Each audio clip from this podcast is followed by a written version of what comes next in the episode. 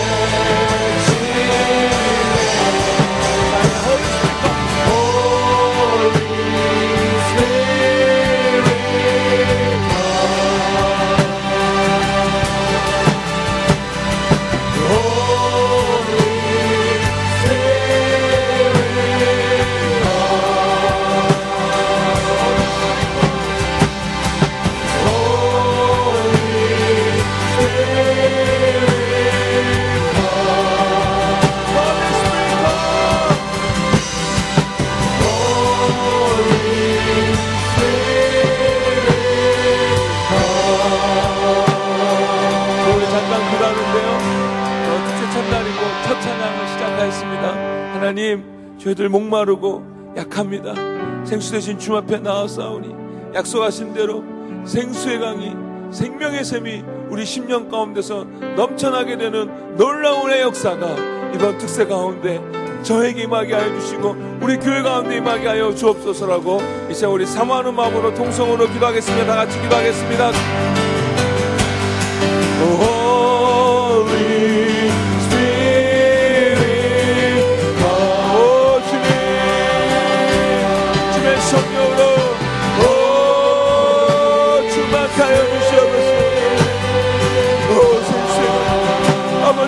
샘물이 아버지여 계속해서 우리 심령 가운데 아버지의 생의 생의 솟아나게 하여 주옵소서 흘러 넘쳐나게 하여 주시옵소서.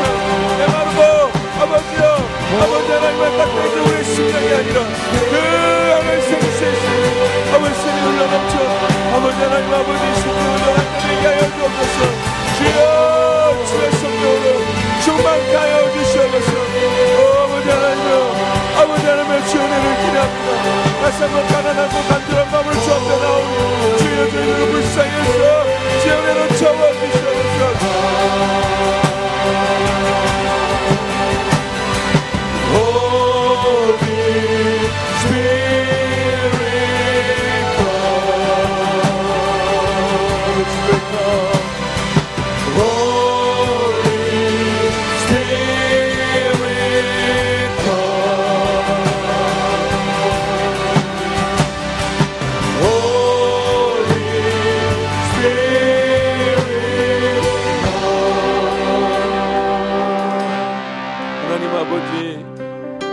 가난하고 간절한 마음으로 주 앞에 나왔습니다.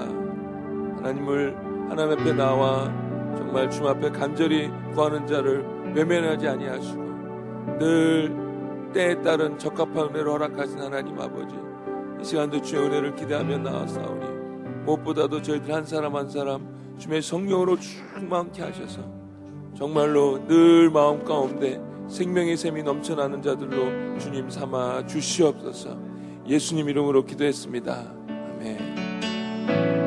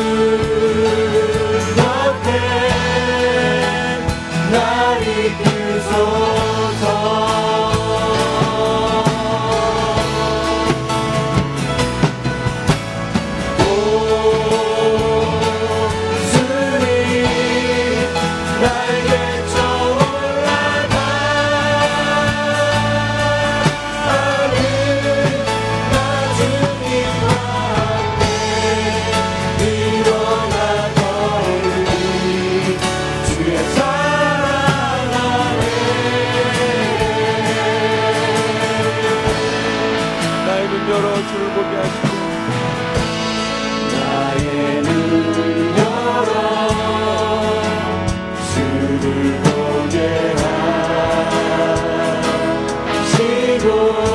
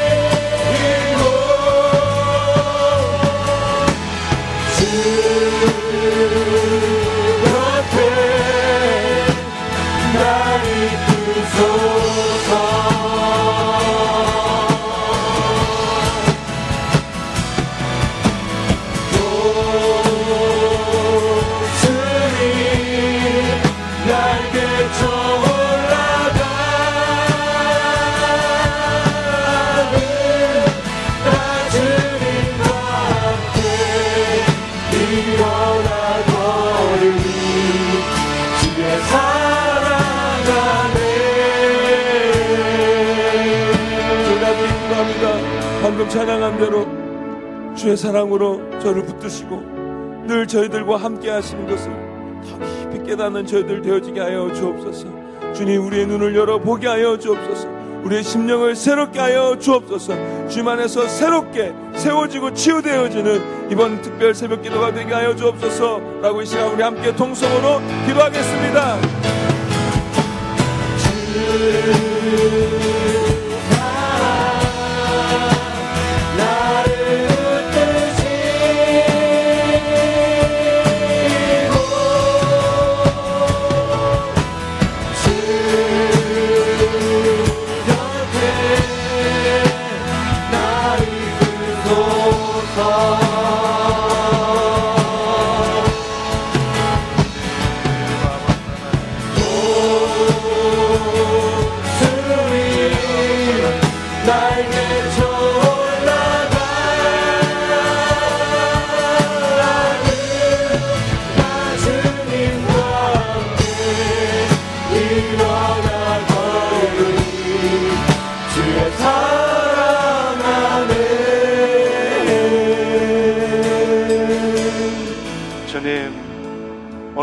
우리에게는 독수리가 날개 치며 올라가듯 하나님의 은혜가, 하나님의 능력이, 하나님의 지혜가 필요합니다. 이 악한 세상, 어둠의 세상 가운데 빛으로 오신 예수 그리스도의 은혜로 말미암아 오늘 우리 모두가 다시 한번 새롭게 일어서기를 소망합니다. 두려움과 안타까움과 염려와 근심 가운데 있는 저희들을 다시 한번 새롭게 해 주셔서 주의 은혜를 붙들고 일어설 때 놀라운 주의 역사하심들을 경험하는 부활절 특별 새벽 부흥회가 될 수 있도록 은혜 베풀어 주시옵소서. 오늘 이 아침에도 사모하는 마음으로 간절한 마음으로 육신의 잠을 깨우고 이 자리에 왔사오니 다시 한번 우리의 영혼의 잠이 깨어지고 주의 은혜를 경험하는 시간으로 축복하여 주시옵소서 예수님의 이름으로 기도합니다. 아멘. 자리에 앉아 주시죠. 아, 예. 이번에 제가 우리 부활절 특별 새벽 부흥회를 위해서 어떤 본문을 가지고 같이 은혜를 나눌까 기도하다가 하나님께 주신 마음이 어, 요한복음을 통해서 함께 은혜를 나누도록 하는 그런 마음을 주셨어요. 근데 이 요한복음을 어, 그래도 새벽 부흥회인데 은혜를 나눌 수 있도록 할 것인지 아니면 이 요한복음이라고 하는 책을 어찌됐건 조금 깊이 있게 다뤄야 될 것인지 고민을 좀 했습니다. 그래서 어, 제가 기도하기는 새벽 부흥회이니까 은혜 받는 위주로 어, 하기는 하되 그래도 요한복음이라는 책에 대해서 조금 때로는 아카데믹하게 또는 신학적으로 접근하는 부분도 필요하겠다. 그래서 두 개를 다 같이 가져가려 합니다. 그러다 보니까 여러분이 생각하시는 것만큼 아주 깊이 다뤄질 수도 없을 것이고 또 요한복음 전체를 다 짧은 시간 안에 다룰 수도 없을 것입니다. 그런 부분은 이해를 해 주시고요. 자, 여러분, 어, 요한복음은 누가 지었을까요? 네, 요한이 지었죠.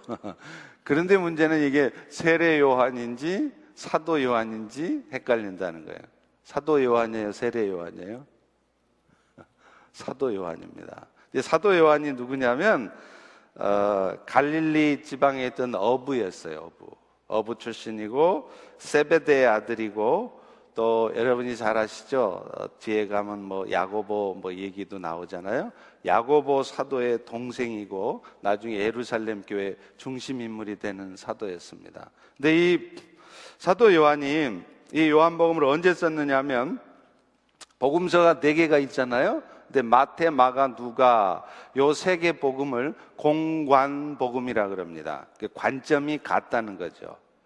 근데 이 요한복음은 이 마태, 마가, 누가 이 세 개 공관 복음과는 조금 시각이 초점이 좀 달라요. 어, 그래서 요한복음은 이 공관 복음이 다 완성된 다음에 사도 요한이 밤모섬에서 귀향을 가서 쓴 요한계시록 을 쓰기 전에 쓴 책이 요한복음입니다. 그래서 대략 AD 주후 85년에서 90년경 사이에 쓰여졌다라고 볼 수 있고요. 근데 요한복음을 왜 썼느냐? 목적은 하나입니다. 헬라적인 그런 문화적 배경을 가진 이방인들에게 예수는 하나님의 아들이고 그리스도시다 하는 것을 증거하기 위한 것이 바로 요한복음이에요. 사실 복음서의 주제가 다 똑같습니다. 마테, 마가, 누가, 요한 이 네 복음서 주제가 다 뭐냐면 한마디로 말하면 이거예요. 예수는 하나님의 아들이요 그리스도시다. 이거를 어, 쓴 것입니다. 그래서요. 오늘 저희가 살펴보려고 하는 요한복음 1장은 그 서론격인데 예수가 그리스도시라는 것을 여러 제자들, 사도 요한을 포함해서 여러 제자들과 예수님 자신의 입술을 통해서 증거하는 거예요. 그래서 마태, 마가, 누가, 요한 네 가지 복음서들이 여러분이 잘 살펴보시면은요, 항상 1장하고 혹은 2장에는 항상 예수님의 제자들이 예수가 그리스도시라는 것을 자기들의 입으로 증언하는 내용들이 쭉 나옵니다. 그리고 나서 요한복음도 이제 2장서부터 12장에 걸쳐서는 예수님이 실제적으로 기적들을 나타내요. 이 2장에서부터 각 장마다 기적이 하나씩 다 나옵니다. 그래서 그 기적을 통해서 예수가 실제로 그리스도시라는 것을 증거를 해요. 그리고 나중에 13장에서부터 마지막까지는 이제는 기적을 전혀 보이지 않으세요. 13장 딱 넘어가면 그 다음서부터는 기적은 하나도 안 나와요. 그러고서 예수님이 직접 제자들을 제자 훈련시키는 내용이 나옵니다. 그래서 요한복음은 예수가 그리스도시라는 것을 제자들의 입을 통해서 증언하고 또 예수님 자신이 기적을 통해서 그것을 증언하고 또 예수님 자신이 가르침을 통해서 증언하는 게 이게 요한복음 전체 내용이에요. 자, 그렇다면 이제 요한복음을 한번 구체적으로 살펴봐야 됩니다. 우리 1장 1절 한번 같이 한번 읽죠. 자, 시작. 태초에 말씀이 계시니라. 이 말씀이 하나님과 함께 계셨으니 이 말씀은 곧 하나님이시니라. 여러분, 지금 요한복음 1장 1절에 나오는 로고스, 이 말씀이라는 단어가요. 이 헬라어에는 로고스라고 되어 있습니다. 근데 이 로고스라는 단어를 여러분이 잘 이해를 하셔야 되는데 제가 아까 이 요한복음이 헬라적 문화 배경을 가진 사람들을 위한 책이라고 그랬잖아요. 근데 그 당시에 헬라 시대에는 그러니까 로마 Roman Empire 전에 헬라 시대에는 어떤 사고들이 있었느냐면 특별히 플라톤 아시죠? 플레이토스라고 하는 플라톤이라고 하는 철학자가 이 세상은 아랫 세상과 윗 세상으로 나뉘어져 있다라고 얘기를 했습니다. 그래서 이 아랫 세상은요, 가짜의 세상이에요. 육적인 세상이고 변화가 있는 세상이에요. 근데 윗 세상은 뭐냐면 이게 진리의 세상이라 게 truth. 진리의 세상이고 영원한 세상이고 변화가 없는 세상이에요. 근데 그 당시에 헬라 사람들은 어떤 생각을 했느냐면 이 가짜의 세상, 변화가 있는 세상, 이 육적인 세상에서 그 영원한 세상, 변함이 없는 그 진리의 세계로 도달하려면 로고스가 필요하다는 거예요. 그러니까 사실은 이 로고스라는 것은 철학적인 사고, 철학적인 지식을 말합니다. 그러니까 이런 철학적인 지식을 가지고 깊이 사고를 하면 이 가짜의 세상, 이 육의 세상에서 초월된 영원한 진리의 세계에 도달할 수 있다라고 말하는 게 그게 헬라 세계의 사상이었어요. 그거를 만든 사람이 정리한 사람이 바로 플레이토스, 그 유명한 철학자 플라톤이었습니다. 자, 그렇기 때문에 지금 요한복음을 읽는 사람들은 예수가 말씀, 다시 말하면 예수가 로고스다? 이 말을 딱 듣는 순간 금방 알아요. 그게 뭐냐면, 아, 예수가 바로 이 가짜의 세상, 죽음이 있고, 고통이 있고, 어둠이 있는 이 세상에서 그 영원한 세상으로 가게 하는 통로 역할을 하는 분이 예수구나. 이걸 금방 받아들일 수 있다는 거예요.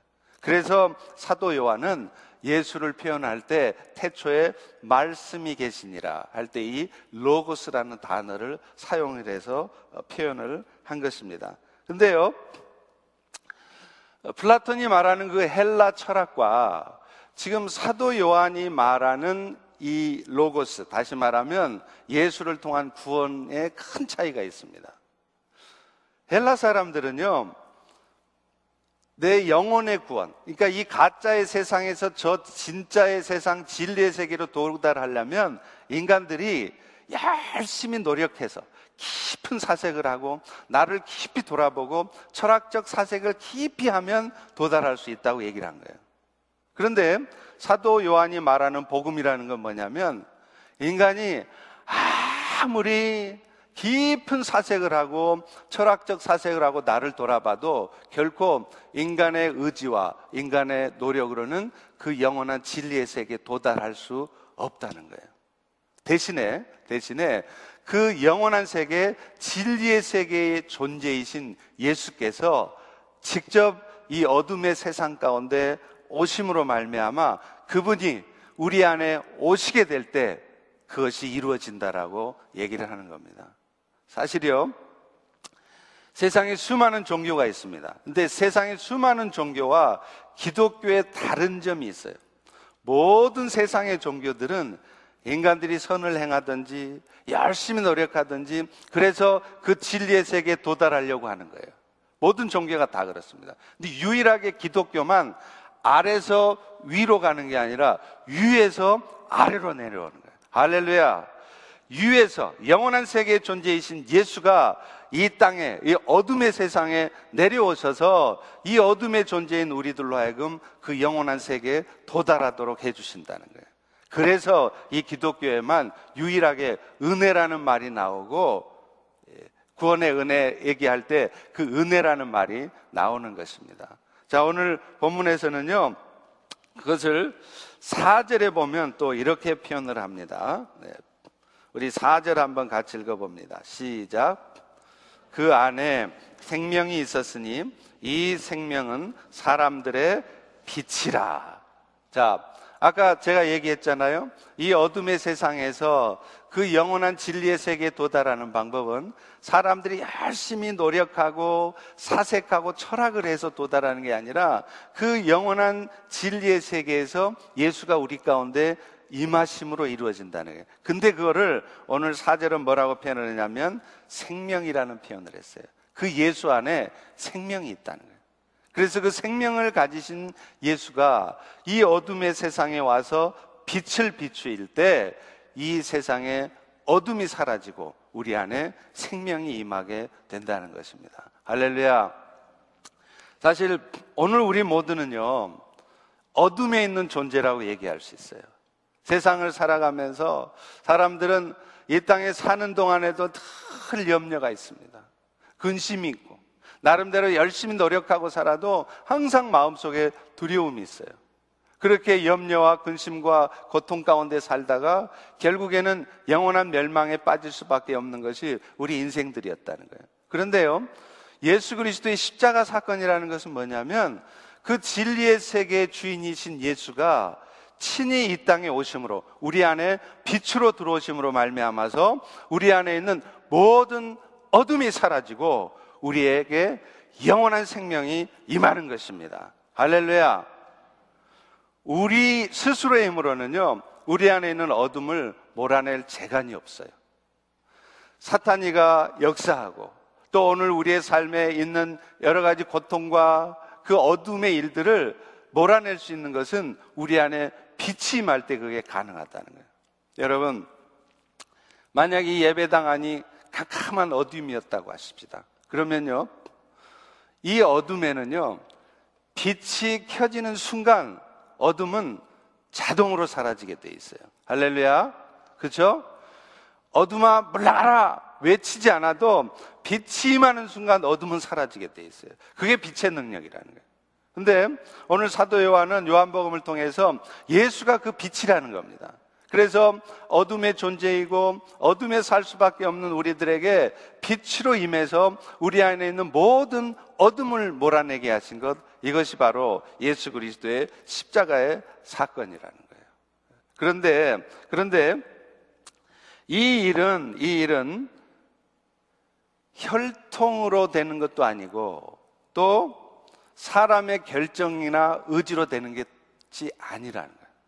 그러니까 다시 말하면 아브라함의 혈통을 받아서 할례를 받고 아브라함의 후손으로 태어났다고 그래서 이 빛이 임해서 어둠이 사라지는 일이 있느냐? 그게 아니라 이 말이에요.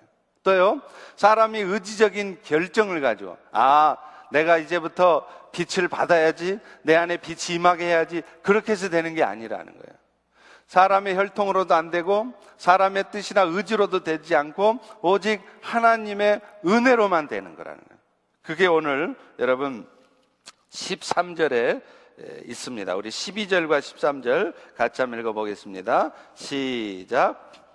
영접하는 자, 곧 그 이름을 믿는 자들에게는 하나님의 자녀가 되는 권세를 주셨으니 이는 혈통으로나 육정으로나 사람의 뜻으로 나지 아니하고 오직 하나님께로부터 난 자들이니라 빛이 임해서 우리가 예수 그리스도를 영접하게 되고 그래서 우리 안에 있던 모든 어둠들이 사라지고 생명이 임하게 되는데 이 일은 혈통으로 되는 게 아니라는 거예요.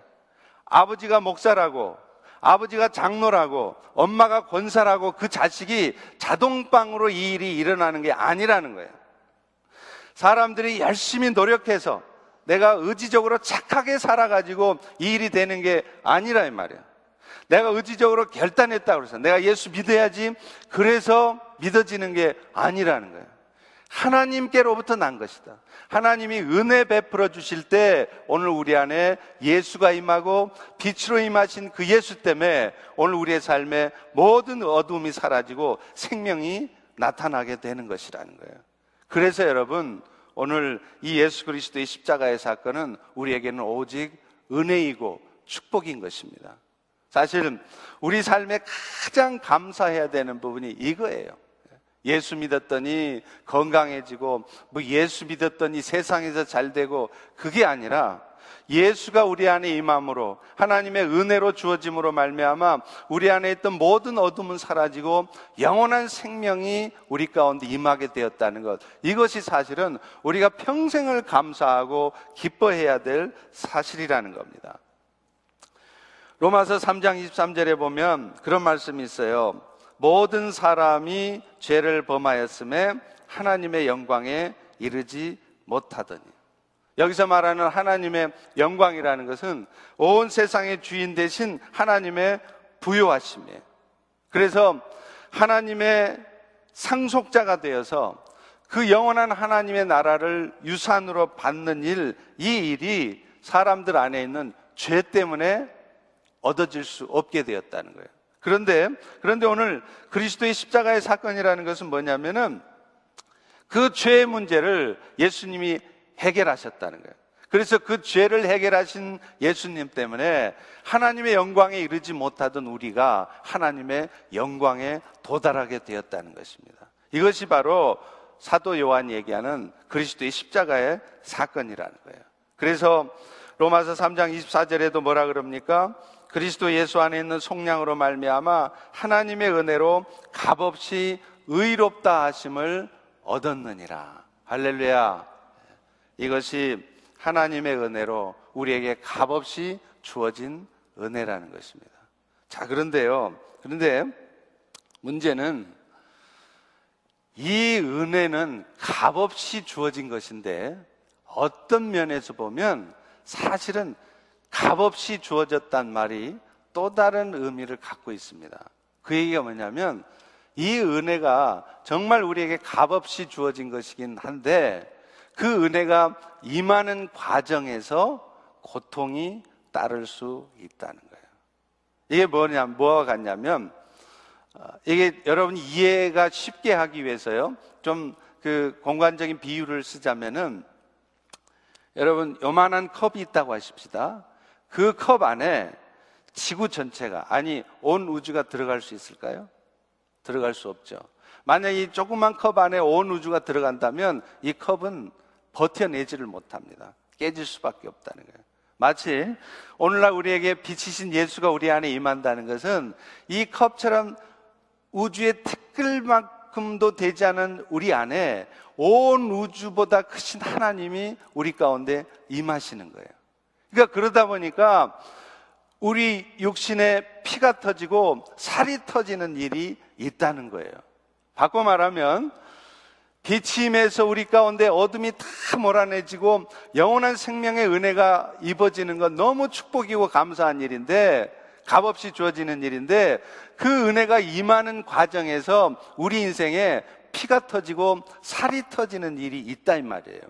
바꿔 말하면 아무런 고통도 없이 아무런 일도 없이 세상에서 다 잘 되다가 이 영원한 생명의 은혜가 임하는 법이 없다는 겁니다. 여러분 잘 아시죠? 실제로 이스라엘 백성들이 출애굽을 할 때요. 애굽에 빠져나올 때 열 가지 재앙이 쏟아졌습니다. 열 가지 재앙이 쏟아지고 나서야 비로소 이스라엘 백성들이 출애굽을 했다는 거예요. 이게 뭘 의미하느냐면 영원한 생명의 은혜가 임하는 구원의 은혜가 임하는 과정 에서 애굽에 쏟아졌던 열 가지 재앙처럼 그런 재앙과 같은 일이 있다는 얘기예요. 여러분 남편이 예수 믿으려면 그냥 여러분 남편이 사업도 잘 되고 건강하고 좋은 일만 있다가 어느 날 예수가 딱 임해서 영혼 구원이 이루어지지 않는다는 거예요. 멀쩡하게 잘 되던 사업이 하루아침에 뒤집어지기도 하고요. 건강했던 사람이 죽을 병에 걸리기도 하고 근데 그게 뭐냐면 가만히 들여다보니까 바로 우주보다 크신 예수가 우리 가운데 빛으로 임하는 과정에서 발생하는 현상이더라는 거예요. 여러분, 출애굽기 4장 22절에 보면 하나님은 이스라엘을 뭐라 그랬느냐? 너희는 내 백성, 내 장자라. 이렇게 얘기를 하셨어요. 그런데 애굽 사람들뿐만 아니라 이스라엘 백성들 자신들도 자기를 그렇게 보지 않습니다. 왜냐하면 지금 당장에 겪고 있는 노역, 힘든 일과 마음의 상함 때문에 모세가 하는 말을 알아듣지를 못하는 거예요. 우리가 무슨 하나님 백성이라고? 그리고요, 애굽 사람들도 이스라엘 백성들을 보면서 저들이 하나님의 백성이라는 생각을 안 씁니다. 저 사람들은 우리 노예다. 이런 생각을 하고 있다는 거예요. 출애굽기 6장 9절에 보면 이렇게 말합니다. 모세가 이와 같이 이스라엘 자손에게 전하나 다시 말하면 너희는 하나님의 백성이다. 이런 말을 해도 그들이 마음의 상함과 가혹한 노역으로 말미암아 모세의 말을 듣지 않았더라. 당장에 먹고 살기 힘들고 힘든 인생을 생각하면서 내가 무슨 하나님의 백성이야. 내가 무슨 하나님의 자녀야. 내 존재를 모른다는 거예요. 그래서 하나님이 하시는 일이 뭐냐? 애굽에 재앙이 쏟아지게 합니다. 그 재앙이 쏟아지고 나서야 비로소 이스라엘 백성들은 애굽에서 빠져나와요. 출애굽. 구약에서 출애굽은 바로 오늘날 신약의 성도들이 예수 믿고 구원 얻는 구원 사건을 상징적으로 보여주는 거예요. 그러니까 출애굽의 과정에서 열 가지 재앙이 쏟아졌듯이 오늘날 예수 그리스도의 피가 발라져서 우리가 구원을 얻는 생명의 역사가 있는 과정 속에서 열 가지 죄악과 같은 일이 반드시 있다는 것입니다. 그런데 그 열 가지 재앙이 쏟아질 때 참 묘하죠. 애굽 사람들은 다 그 재앙을 당하는데 하나님의 택하신 이스라엘 백성들만 당하지 않는 거예요. 그걸 보면서 이스라엘 백성들이 깨닫습니다. 맞다. 맞다. 우리가 하나님 나라의 백성, 하나님의 자녀가 맞구나. 또 애굽 사람들은요, 아, 저 이스라엘 놈들 우리 노예인 줄 알았는데 아니네. 저 사람들 하나님 나라 백성이 맞네 하고 인정한다는 거예요. 그러고서 비로소 바로가 이스라엘 백성들을 애굽에서 내보냅니다. 사랑하는 성도 여러분, 이게 이게 뭘 의미할까요? 오늘날 예수가 우리 가운데 임해서 영원한 생명의 은혜가 임하는 것. 그래서 우리 가운데 있는 어둠이 사라지고 그 하나님의 영광이 하나님의 부유하심이 우리 인생 가운데 누려지는 것은 순전히 하나님의 은혜입니다. 그런데 그 은혜가 임하는 과정에서 살이 터지고 피가 터지는 일이 있다는 거예요. 그렇기 때문에 오늘 여러분들이 여러분의 사랑하는 남편을 위해서 간절히 기도하고 있다면 여러분의 사랑하는 자식들이 예수 믿고 구원 얻기를 바라는 마음으로 기도하고 있다면 어쩌면 그 기도 가운데 여러분의 남편이 여러분의 자식들이 좋은 일만 생기는 것이 아니라 황당한 사건들이 고통스러운 사건들이 곧 죽어 나자빠질 것 같은 일들이 있다는 것을 기억하셔야 됩니다. 그럴 때 여러분 분명히 기억하셔야 될 것, 잊지 말아야 될 것은 그 일은 재앙이 아니라는 거예요. 그 일을 통해서 빛이 여러분의 남편에게 임하는 겁니다. 그 일을 통해서 여러분의 자식들에게 임하는 거예요. 그러니까 여러분의 자녀들이 오늘 또 뜻하지 않는 황당한 일 때문에 지금 고통받고 있고 아파하고 있고 힘들어하고 있다면 그것을 안쓰러운 눈으로만 보지 마시라는 거예요. 지금 영원한 생명의 빛이 여러분의 사랑하는 자녀들에게 임하고 있는 과정일 수 있습니다. 여러분의 사랑하는 남편들에게 예수 그리스도의 생명의 빛이 제대로 비추어지는 과정 속에서 나타나는 현상일 수 있다는 거예요. 생명의 은혜가 우리 가운데 임할 때 그냥 되어지지 않습니다. 하나님의 은혜가 임하는 과정 속에서 아픔이 있을 수 있다는 것을 기억하셔야 돼요. 그러므로 오늘 여러분의 자신도 마찬가지고 여러분의 자녀들에게 여러분의 주변의 사람들에게 고통이 있고 아픔이 있다면 아 생명의 빛이신 예수가 이 나의 어둠의 삶 가운데 비추어지느라고 그러는구나. 내 삶의 어둠이 몰아내지도록 하나님이 역사하시는 가운데 있는 것이구나. 그렇게 생각하시고 지나치게 염려하거나 지나치게 두려워하지 마시기 바랍니다. 자, 이제 사도 요- 요한은요, 이렇게 자기 자신이 스스로 예수가 그리스도인 것을 증거한 다음에 이제요, 어, 제자들의 입술을 통해서 그 일을, 그 얘기를 또 해요. 자, 1장 29절에 한번 보시기 바랍니다. 자, 같이 한번 읽습니다. 시작. 이튿날 요한이 예수께서 자기에게 나아오심을 보고 이르되 보라 세상 죄를 지고 가는 하나님의 어린 양이로다. 자, 여기 말하는 요한은 사도 요한이 아니고 세례 요한입니다. 세례 요한이 예수를 보더니 뭐라 그러냐? 저는 세상의 죄를 지고 가는 하나님의 어린 양이다. 여러분, 이스라엘 백성들이 출애굽할 때 애굽에 장자 재앙이 쏟아졌잖아요.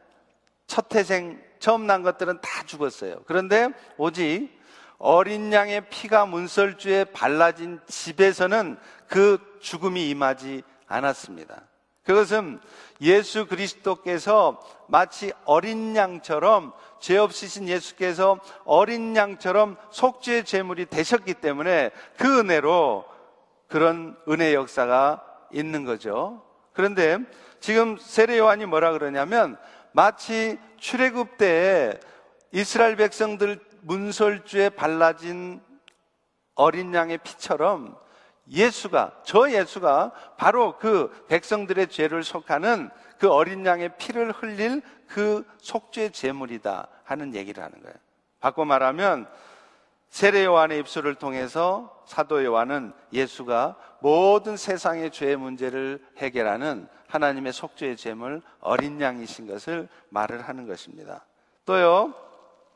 41절 한번 봅니다. 1장 41절. 같이 한번 읽습니다. 시작. 그가 먼저 자기의 형제 시몬을 찾아 말하되 우리가 메시아를 만났다 하고 메시아는 번역하면 그리스도라. 자, 여러분 지금 어 베드로의 형제 안드레가 먼저 예수님을 만났습니다. 그리고는 안드레가 자기 형제인 시몬 베드로를 찾아가요. 그러면서 안드레가 뭐라 그러냐면 내가 누구를 만났다고요? 메시아를 만났다는. 이게 지금 예수님에 대한 얘기예요. 근데 메시아는 번역하면 그리스도라 이랬잖아요. 그러니까 안드레 제자였던 예수님의 제자였던 안드레의 입술을 통해서 지금 예수님이 메시아라는 것을 증거를 하는 것입니다. 근데 그 메시아가 그리스도라 그랬죠. 여러분 기억나십니까? 그리스도라는 말의 뜻이 뭐라 그랬죠? 기름 부음 받은 자. 근데 구약 시대는 세 사람에게만 기름을 부어줬습니다. 왕에게, 제사장에게, 선지자에게. 근데 지금 예수가 메시아, 그리스도라는 얘기는 뭐냐? 예수가 왕의 역할을 하는 사람이고, 선지자의 역할을 하는 사람이고, 제사장의 역할을 한다는 거예요. 제사장의 역할은 뭐죠?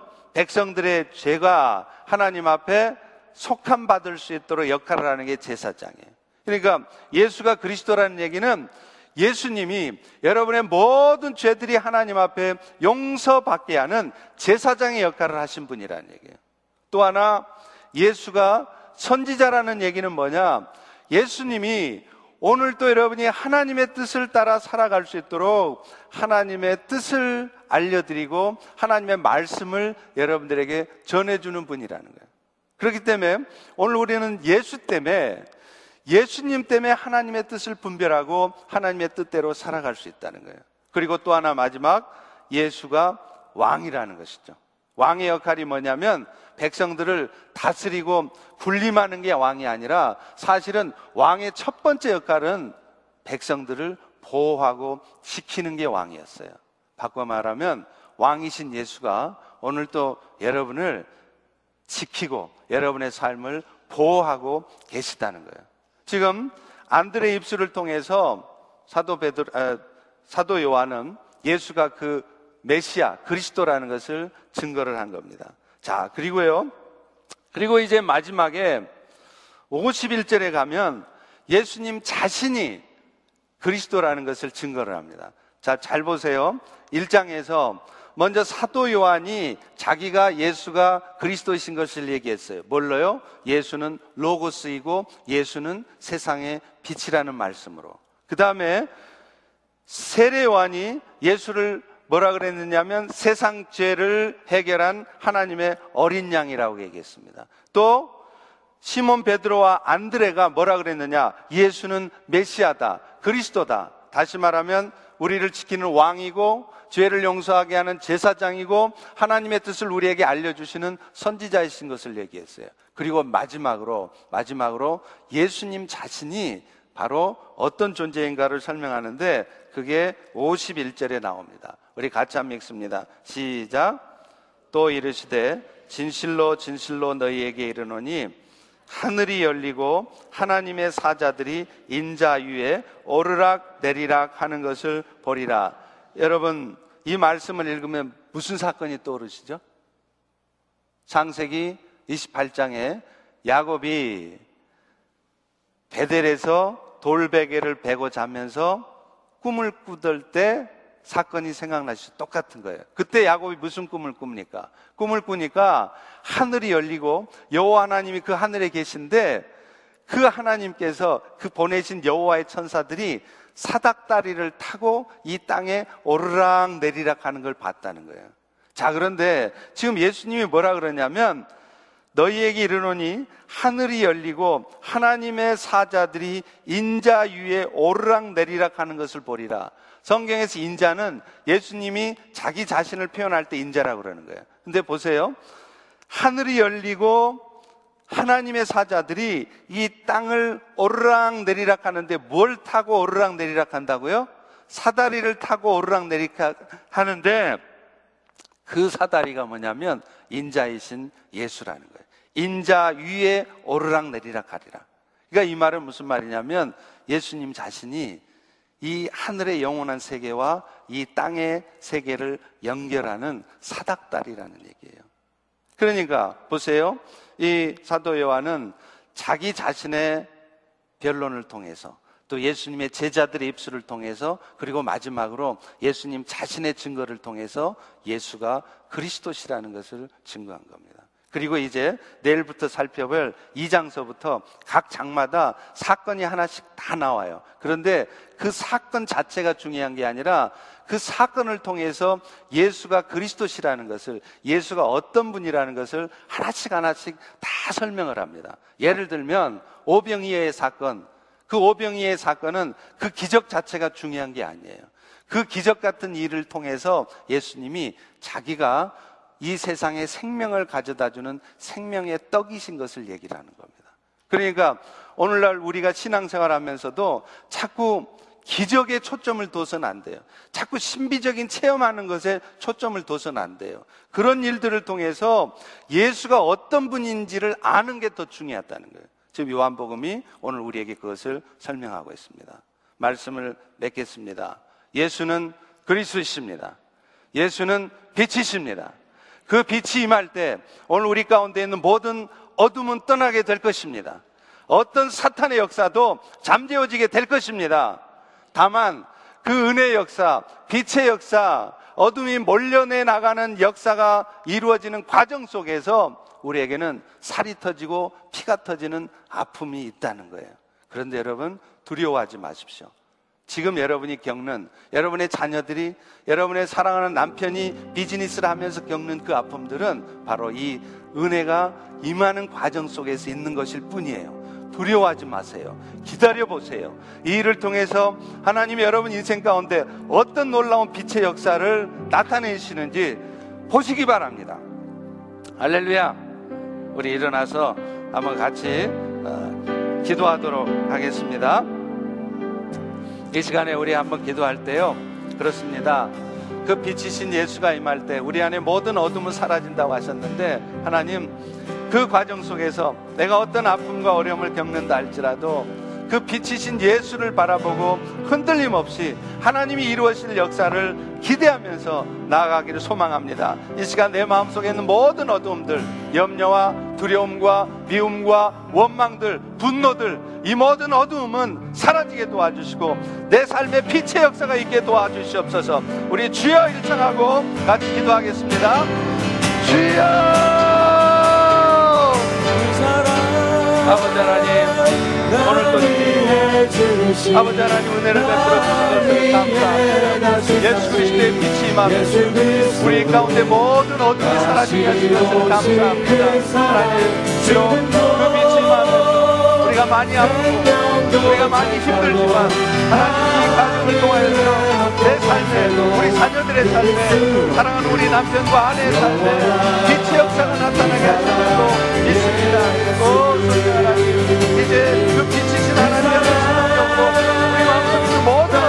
사라지게 도와주시고 모든 잘못되었던 것들이 회복되게 도와주시고 우리의 마음속에 두려움 염려가 또 어둠들이 사라지게 도와주시옵소서 원망하는 마음이 있습니다 또 미워하는 마음도 있습니다 하나님 이런 분노의 마음이 예수 그리스도의 빛으로 말미암아 사라지는 역사가 있도록 오 주님 도와주시옵소서 이제 하나 더 기도하겠습니다 우리가 4월 3일 어, 또 버지니아는 4월 9일 새생명 축제를 해요 그야말로 생명의 빛이신 예수가 이 세상의 어둠 가운데 있는 자들의 심령 속에 임하게 하는 일입니다. 그 과정 속에서 사탄의 역사가 있어요. 애굽의 열 가지 재앙이 쏟아부어졌듯이 괜히 쓸데없이 이상한 일이 벌어지기도 하고 교통사고가 나기도 하고 일이 터지기도 합니다. 그러나 이 모든 것은 그 영혼이 구원되어지는 과정 속에서 일어나는 자연스러운 현상입니다. 그럴 때 하나님 먼저는 우리가 흔들리지 않게 도와주시고 그 생명 새 생명 축제를 통해서 영원 구원의 역사가 일어나기를 소망합니다. 그리고 여러분 각자 오이코스에서 그 초청 대상자를 정하셨을 텐데 그 대상자 이름을 불러가며 하나님 이 빛이 많은 생명 구원의 역사가 이번 새 생명 축제 가운데 나타나게 도와주시옵소서. 우리 다시 한번 통성으로 기도하겠습니다. 할렐루야 아버지 하나님. 주님 그렇습니다. 오늘도 은혜를 베풀어. 하나님, 하나님 오늘 이 아침에도 그 생명의 빛이 많은 그 놀라운 은혜 역사를 아버지 하나님 다시 한번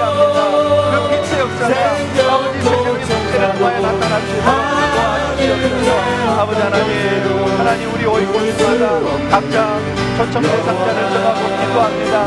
하나님, 그 대상자들의 영혼에 하나님의 빛이 많은 놀라운 생명권의 역사가 임하는 놀라운 역사를 허락하여 주시옵소서. 오, 성령 성령 하나님, 두려워하지 않게 도와주시고 그 생명권의 역사가 나타날 때 하나님, 오히려 주님이 주시고 하나님 놀라운 그 구원의 역사를 우리가 경험할 수 있도록 오늘도 기도합니다. 이제 우리 벤로스교회가 그 새 생명 축제를 통하여서 다시 한번 놀라운 은혜 역사를 경험할 수 있도록 와 주시옵소서 아버지 하나님 하나님 오늘 이 아침에도 영원한 생명이 우리 가운데 빛으로 임하게 하신 것을 감사합니다. 그 빛이 임할 때 우리 마음속의 모든 어둠이 떠나게 하시니 감사합니다. 하나님 그러나 그 빛이 임하는 과정 속에서 우리의 인생에 또 우리의 사랑하는 자녀들 또 사랑하는 가족들의 친구들의 인생 가운데 고통스러운 일들도 일어나게 될 터인데 하나님 그 일 앞에 우리가 두려워하고 좌절하고 실망하지 않게 도와주시고 그 영원한 생명의 빛이 그들 가운데 임하는 과정 속에서 있는 현상으로 알고 오히려 흔들림 없이 나아갈 수 있도록 도와주시옵소서. 특별히 이 시간 새 생명 축제를 축복하여 주셔서 이제 우리 펠로시 교회 가운데 놀라운 생명 구원의 역사가 있도록 은혜 베풀어 주시옵소서. 그날 초청 대상자들이 이 자리에 다 나올 수 있도록 도와주시고 선포되는 말씀을 통하여서 그들의 영혼이 깨어지고 영원한 생명의 빛이 그들의 심령 가운데도 임하는 역사가 있도록 은혜 베풀어 주시옵소서. 하나님, 오늘도 우리 사랑하는 성도들 육신의 질병 때문에 또 가족들 문제 때문에 또 먹고 사는 문제 때문에 참으로 힘들고 어려운 가운데 있는 지체들도 있습니다. 이 시간 하나님 그들의 마음을 위로하여 주시고 이 모든 과정이 이 어둠의 세상 가운데 영원한 생명의 빛이 임하는 과정 속에서 있는 것임으로 알아서 다시 한번 힘을 얻고 소망 가운데 일어설 수 있도록 하나님 저들의 마음을 만져 주시옵소서. 이제 2주간 진행될 새벽 부흥성회를 통하여서 우리 모두가 은혜 받기를 소망합니다. 기도 응답 받기를 소망합니다. 하나님의 생명의 빛의 역사를 경험할 수 있기를 원합니다. 우리의 사랑하는 가족들이 생명 구원의 역사를 얻을 수 있도록 은혜 베풀어 주시옵소서. 감사를 드리고 예수님의 이름으로 기도합니다. 아멘. 여러분 각